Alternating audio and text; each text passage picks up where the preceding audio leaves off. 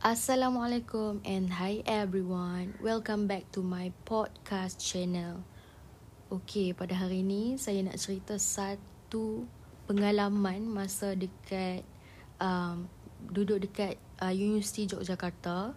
Masa tu masa semester 3 rasanya ada buat exchange student. So, saya ni seorang, salah seorang daripada student yang exchange tu. Kira dua orang je. Satu Chinese, seorang lagi saya lah kan. And then dalam satu bangunan yang empat tingkat tu kami ditempatkan dekat tingkat yang paling atas iaitu tingkat empat dan tingkat bawah tu kelas yang kosong.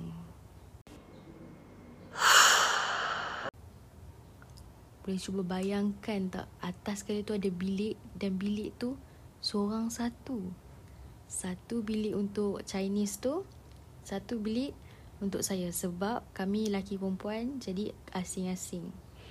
Jadi exchange student yang lain yang daripada Indonesia, yang dari negeri-negeri depa tu dah balik. So tinggal kami je dalam tu. Dan pada pukul 3 pagi tu saya macam esok tu ada test naknya. Ada quiz.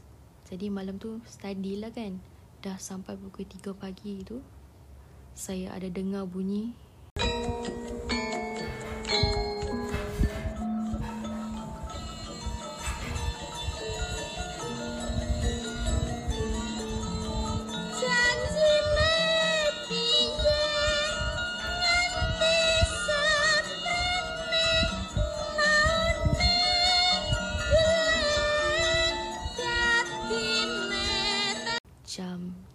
3 pagi.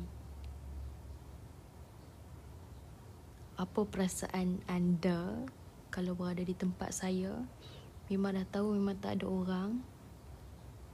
Tiba-tiba dengar bunyi macam tu. Itu memang dekat kawasan Jawa sebenarnya.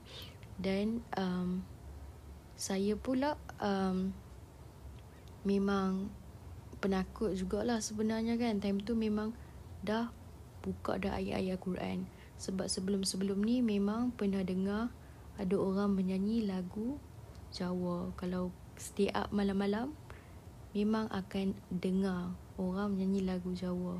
Tapi tak selalulah dia akan kadang-kadang je.